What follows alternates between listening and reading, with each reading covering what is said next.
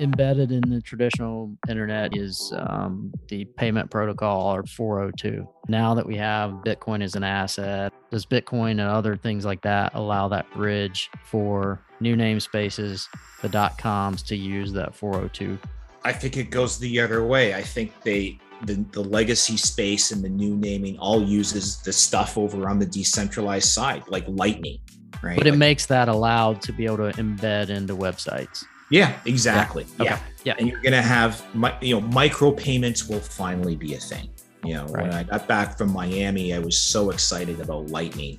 It was really visceral of we have to be involved in Lightning. The opinions expressed in this podcast do not necessarily reflect the opinion of Arcos Global Advisors or its advisors. The mention of different asset types or securities do not constitute a recommendation for our clients.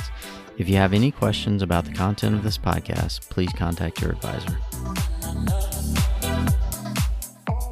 In this episode of Navigating Bitcoin's Noise, I'm joined by Mark Jeftovic, CEO of EasyDNS. In our discussion, we cover the similarities between the early days of domains and hosting and how that intersects with the evolving Bitcoin network and broader cryptocurrency ecosystem.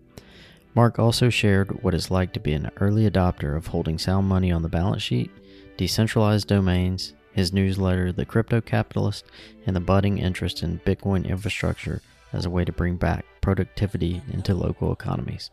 If you're looking to better understand Bitcoin's past and its future potential as an economic network, then join us and listen in.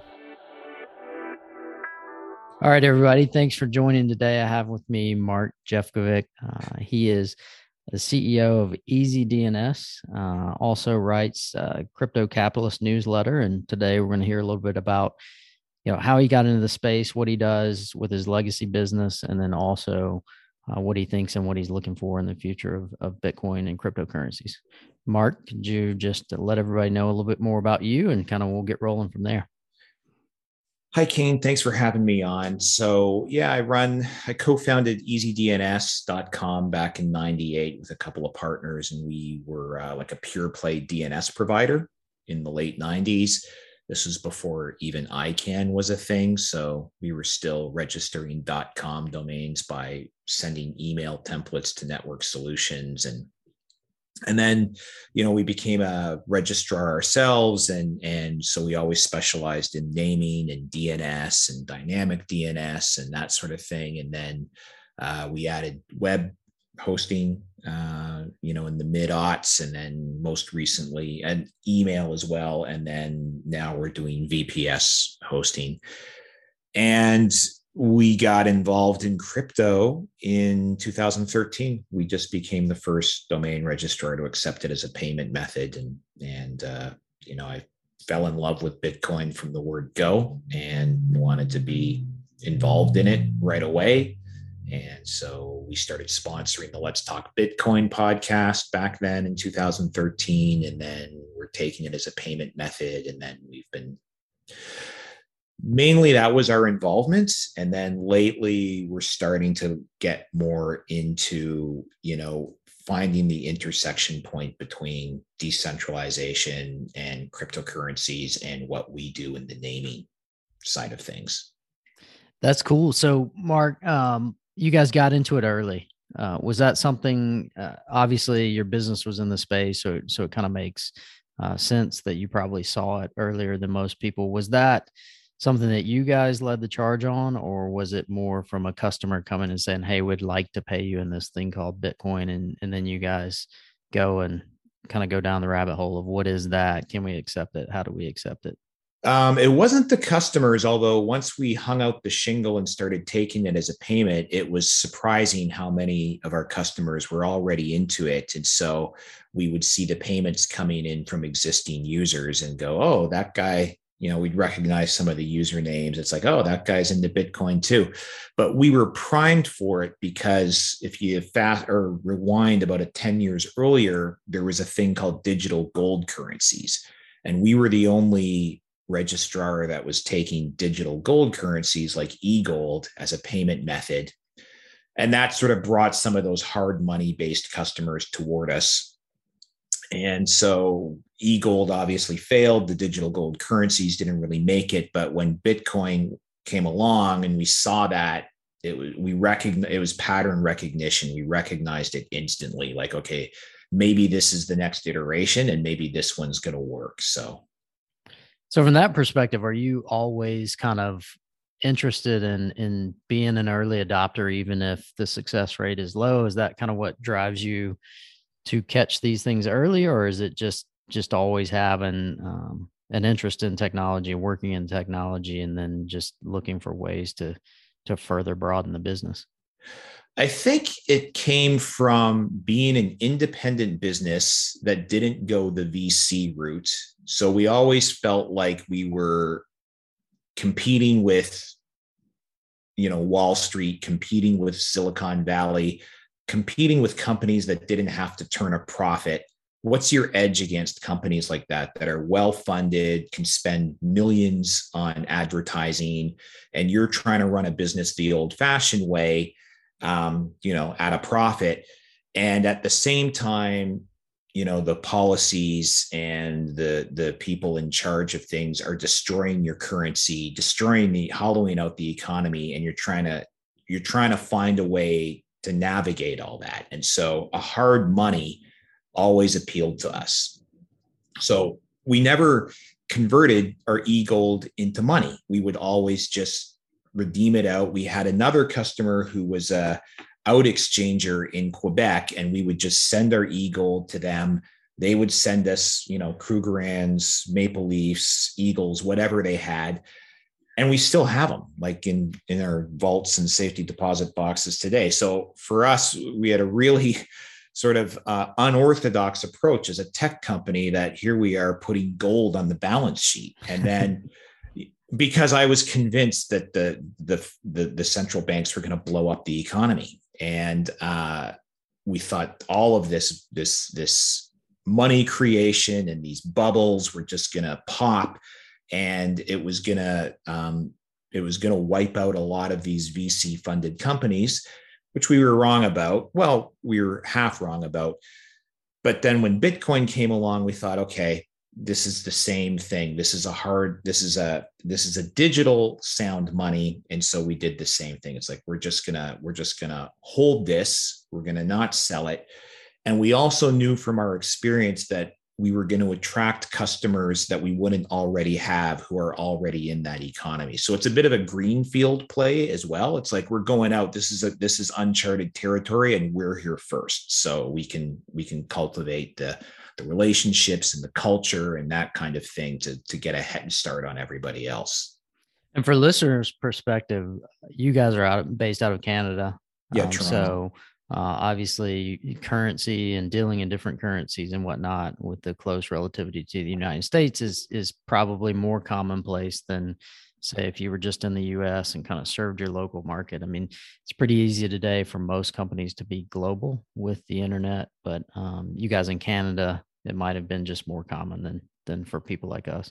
Yeah, in Canada, you think in US, like if you've got a e-commerce business or a digital business, you're thinking in two currencies all the time. You're thinking about the direction between the Canadian loonie and the US dollar.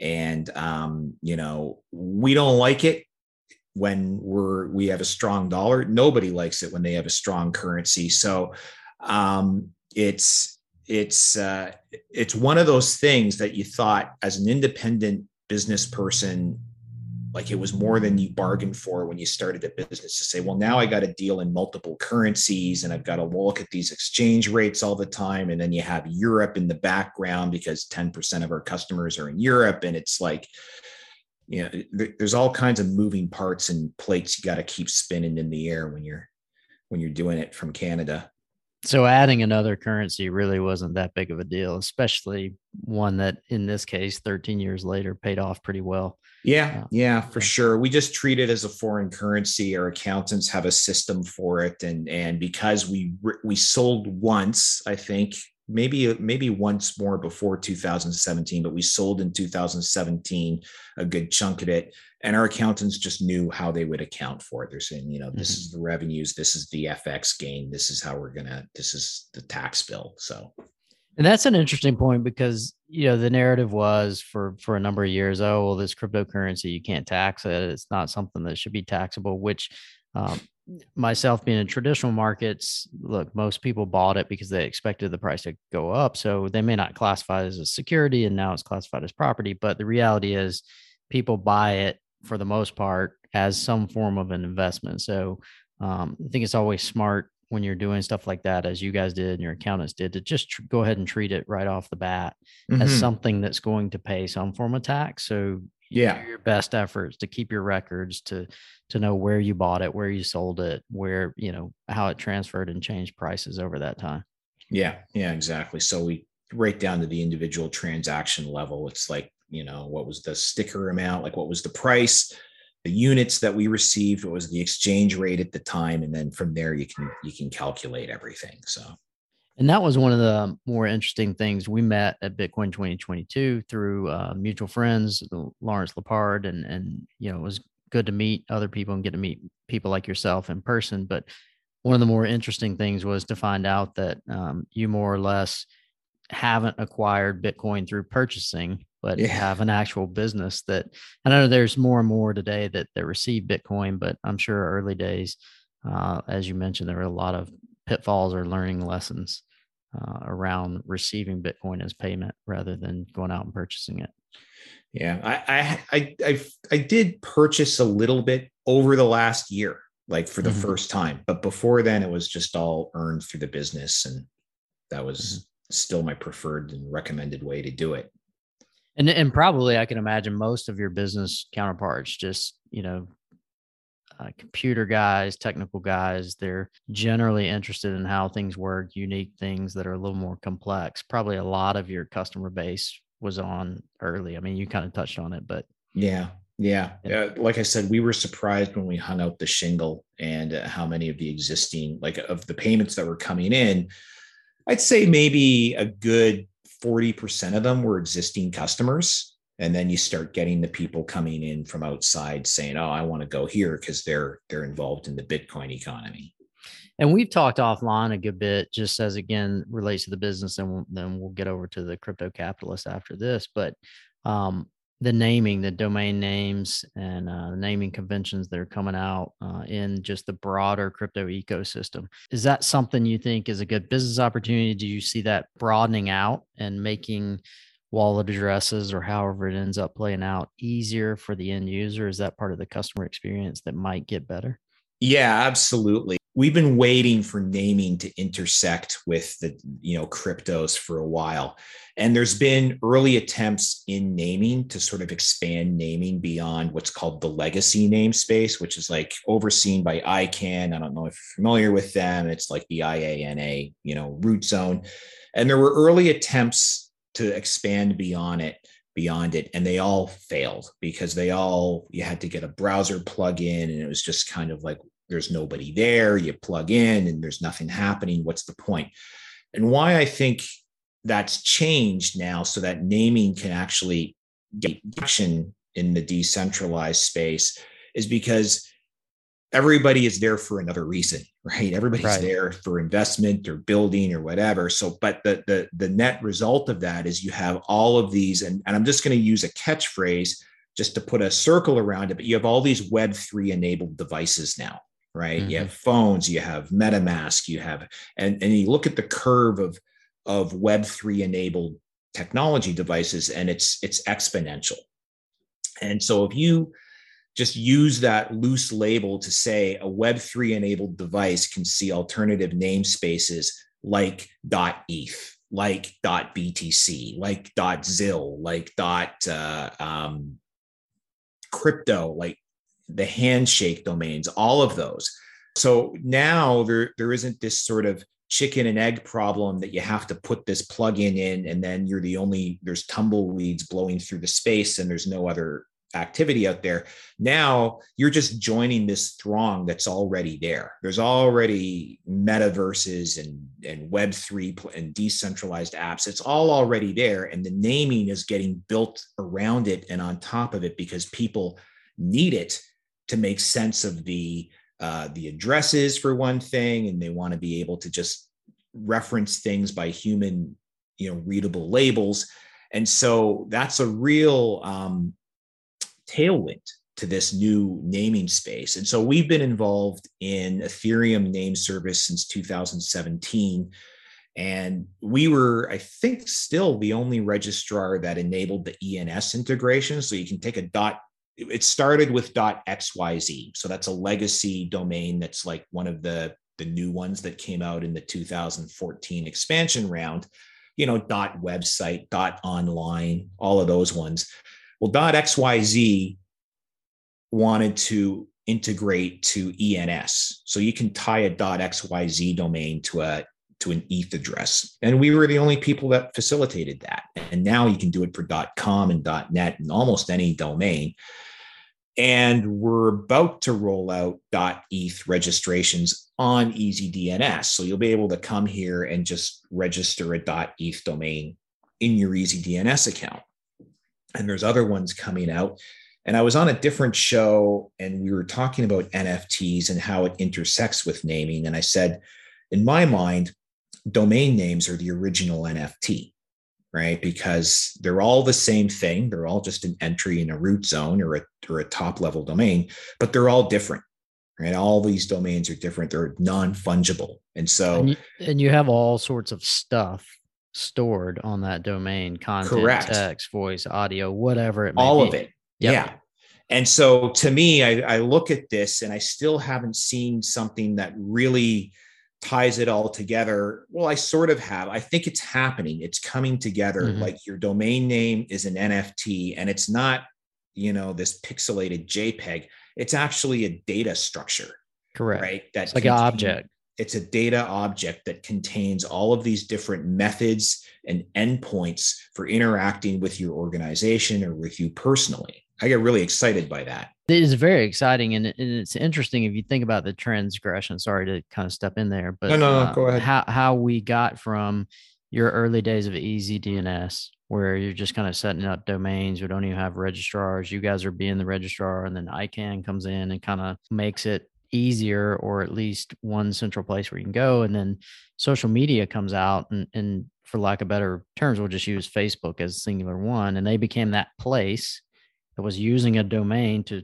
be that object that stored all your stuff, but they were the people that owns it. So we'll call them, we don't want to use the bad words like NFTs and stuff like that, but they were effectively that NFT on this domain that Facebook and you had this sub account that's Kane or Mark or whoever, and and then you could store all this data that went back and forth and the things that you did.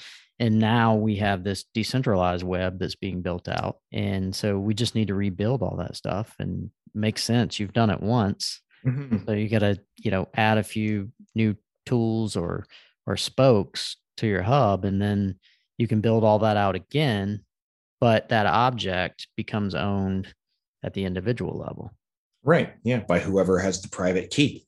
Mm-hmm. Mm-hmm. So now, we, as you guys being potentially that infrastructure piece, that core piece that that stand and there'll be more people like yourselves and, and your company but that core peg if you go down i mean what happens to the end user and that object i know they own it with the keys but do they have to go set that up on another provider or is that still in the works of how that would work out?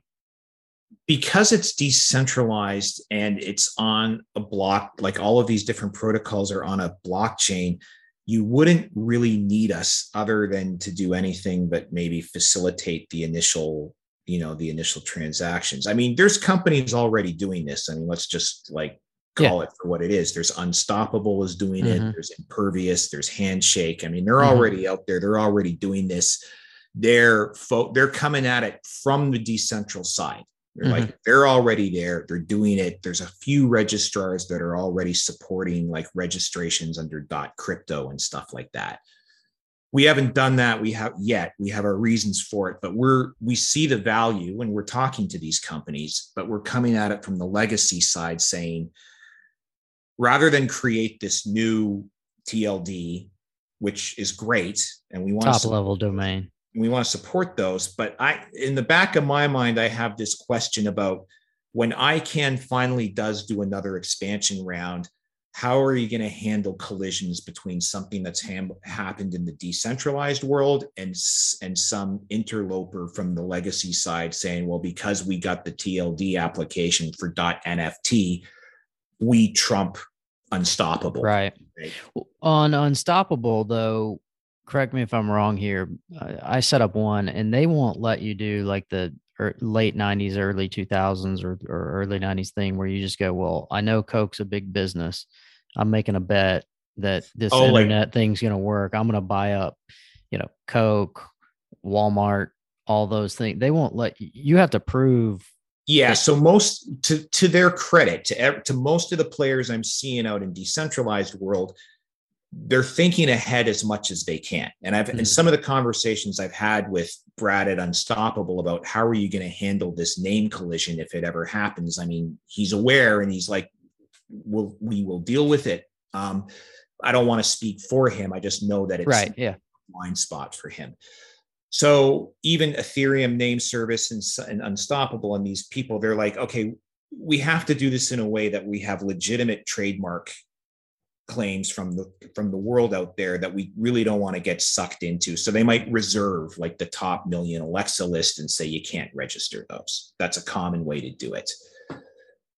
What we're going to do, we kind of end run all that because we're not looking to invent a new namespace, right? We're looking to say, how are you going to extend all the existing namespaces out into these decentralized ecosystems, right? Mm-hmm. So that way, trademark stuff that's already done. It's already graduated in because by the time someone owns a .com domain name, whatever trademark battle has has to happen for that name to end up in that place. It's already occurred before it ever gets on our system, with rare exceptions. So now we're going to look at how do you take that dot .com name and use it. And so we're sort of coming at it from the other side. And then the other thing we want to do is we want to bridge the two. So we without getting too technical about the difference between a resolver and authoritative name server, we're the latter places like OpenDNS, DNS are the, the latter, the resolvers. We're working on a resolver that can resolve all the namespaces. Like you use our resolver, then suddenly you're going to have visibility into .btc. You're going to have visibility into Handshake. You're going to have visibility to all of these decentralized systems that are not in the ICANN root zone. Let me ask you this question. Well, two questions. Number one, uh, did you watch Silicon Valley? couple seasons. Yeah. yeah. Yeah. Is this not what they're trying to build in that the decentralized internet? I don't know if that I made it that far into the show okay. because when I was watching the show, they were working on a file compression thing. And I think I, I, stopped watching when at the end of the season when the CEO just was informed that he was fired. And I wasn't, I didn't stop watching and protest or anything. I just right, right. back to it. No, it was funny. So if you go if I recall, now I don't have as much background as you do, but that's that was what they moved to after he got hijacked with his file system. He was like, "Well, we'll oh, just, I never, I had no idea. We'll just rebuild the internet," and they were calling it the decentralized internet, right? And oh, everybody's like, no "This, they're, they're, why would you want to do that? This doesn't make any sense. It's going to be too hard." But here we are, now five, six, seven years later, eight years later after the show, and we're running into what sounds like the creation of a decentralized internet.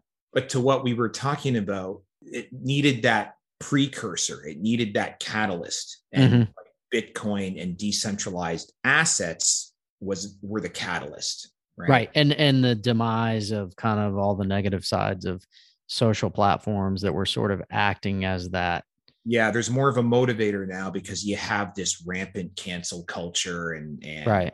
I call it this Hobbesian cancel culture of mm-hmm. just everybody's trying to cancel everybody else. So then the the second question I have is embedded in the traditional internet TCP/IP is um, the payment protocol or payment required 402. Um, apparently, that just didn't work because there was no means of transferring value across the traditional internet, HTTP, HTTPS.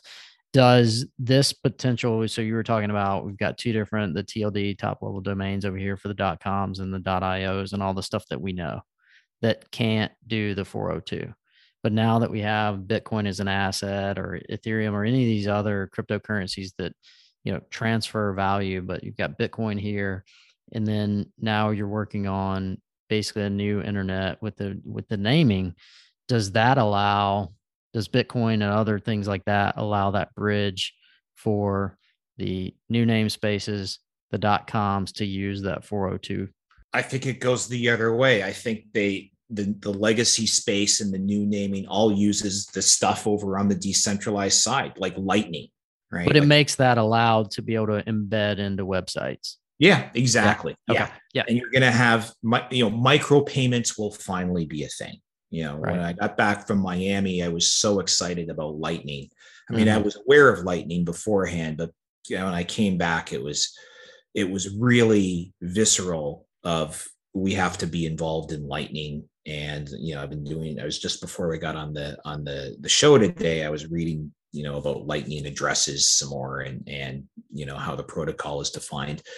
So yeah, it's it, it comes. It's going to come from the decentralized side. It's gonna it's gonna permeate everything. right and so um you know a lot of that for for those uh, out there that maybe want to look at lightning obviously you can google it but on telegram and some of the other social you know apps and, and platforms there's uh, plebnets on telegram and they've got a wiki and so there's a lot of uh, places like that that you can go and learn about it. I, mark i definitely agree with you that um, lightning is super interesting. The last year or so has really you know caught fire. Um, it was kind of a new thing back in 2017 18 but has made a lot of progress over the last four or five years. Yeah, and I think one one statement I heard in Miami that really stuck with me is someone said, you know, for all intents and purposes, this year 2022 was like the first full year of lightning. Like everything was Yeah. just with like development until Mhm. this point. Now we're live.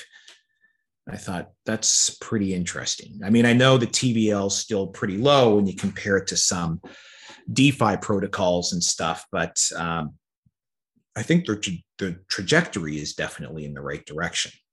and it's still complicated. I mean for the average user right now they're not going to use it unless you can just kind of open a open a wallet click a couple of buttons. It's kind of getting there. I remember there was a meme i don't know maybe 2019 that bear market where it- it showed a person at a retail store and they were like ready to make a purchase and they were sitting down on the floor effectively you know trying to route their payment to the to the retailer uh, we've come a long way since then I, I would agree with that statement you said that 2022 it, it's really it's kind of quote unquote first year because it's usable for the last Yeah. four or five years it was only usable for the guys that spent the hours and the years figuring out how payment channels worked and routing and At It's the end of- still not easy. yeah no it's still not easy Yeah. it, it really reminds me of the early days of the internet just to Mhm. how to you know if you put text up on your website how's my browser know where to go and get it yeah. you know it's kind of like the ftp days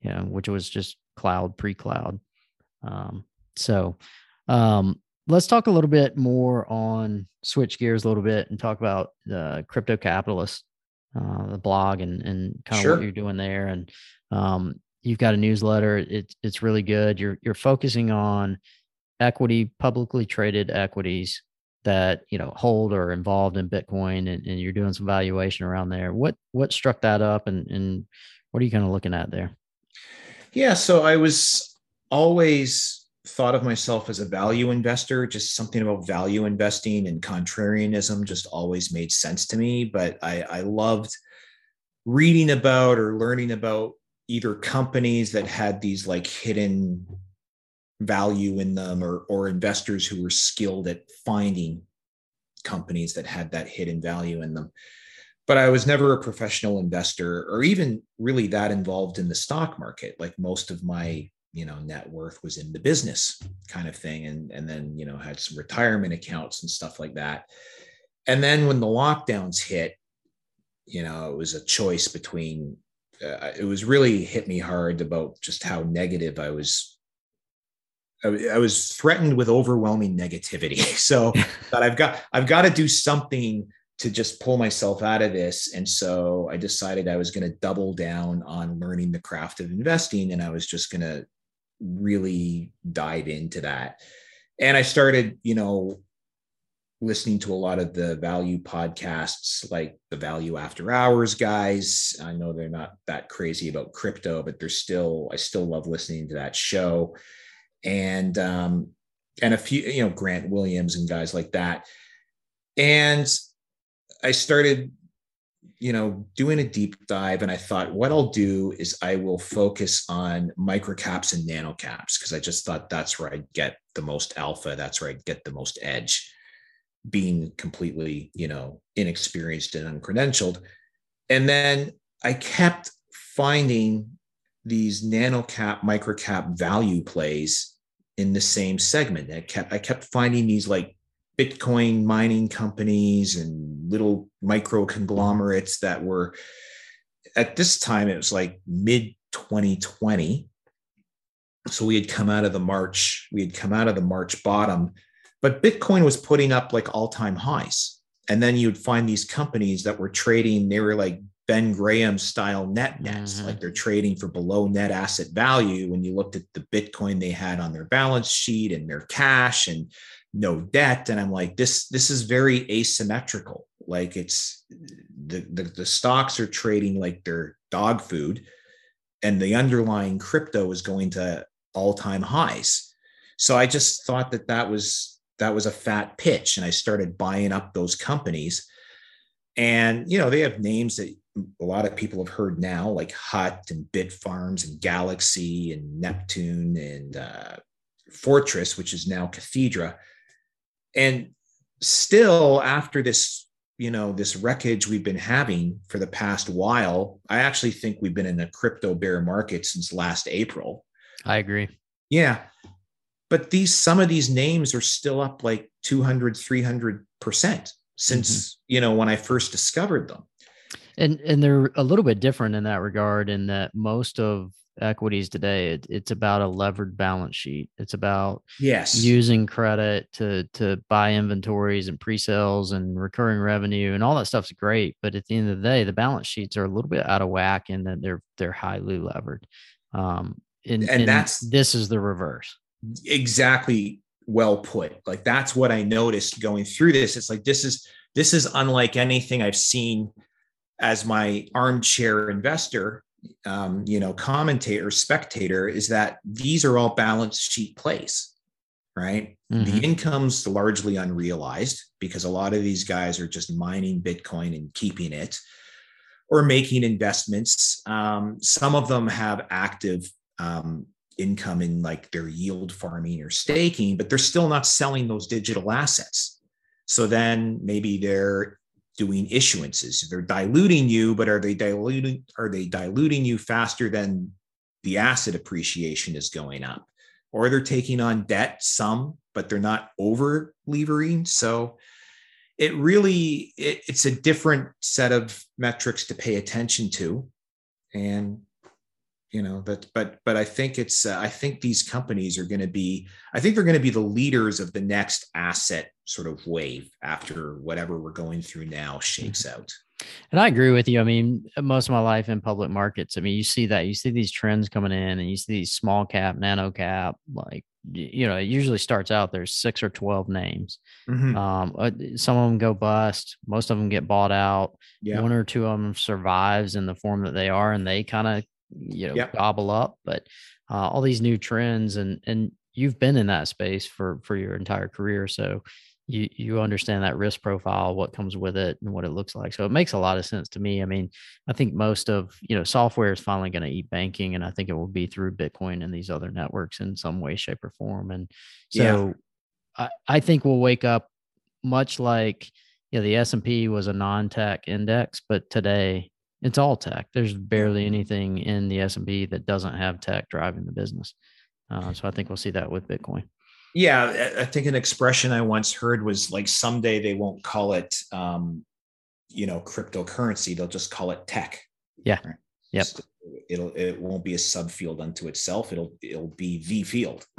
I agree with that. I mean, I think that's where the next iteration of the internet, with the internet that we know it is, but comes with those additional layers that we just hadn't gotten there yet. That's what yeah. this this next boom after the bust, and and we're you know easily in a bear market. But that's the best time for builders to build and get the the price noise out of there because in my opinion price is really the worst aspect of of bitcoin and and crypto in general because it doesn't do anything it's the mm-hmm. it's the software and the tools and the stuff underneath that that will drive the next wave of businesses so on that note where can uh, listeners you know find out more about you or or about the newsletter or or anything that you think they should be paying attention to Sure. Yeah. Well, I mean, the main business is easydns.com and uh, the crypto capitalist is the cryptocapitalist.com. And uh, I write, you know, um, just blogging stuff that goes on Zero Hedge and stuff like that is usually out via bombthrower.com. And then on Twitter, I'm Stunt Pope. Don't ask me how I got that one. And uh, on GETTR, I'm Bomb Thrower. Awesome. Well, Mark, I really appreciate you joining today and talking to us about your business plus your thoughts going forward. Yeah, thanks, Kane. I've been enjoying your podcast, so happy to be on. Awesome. Thanks.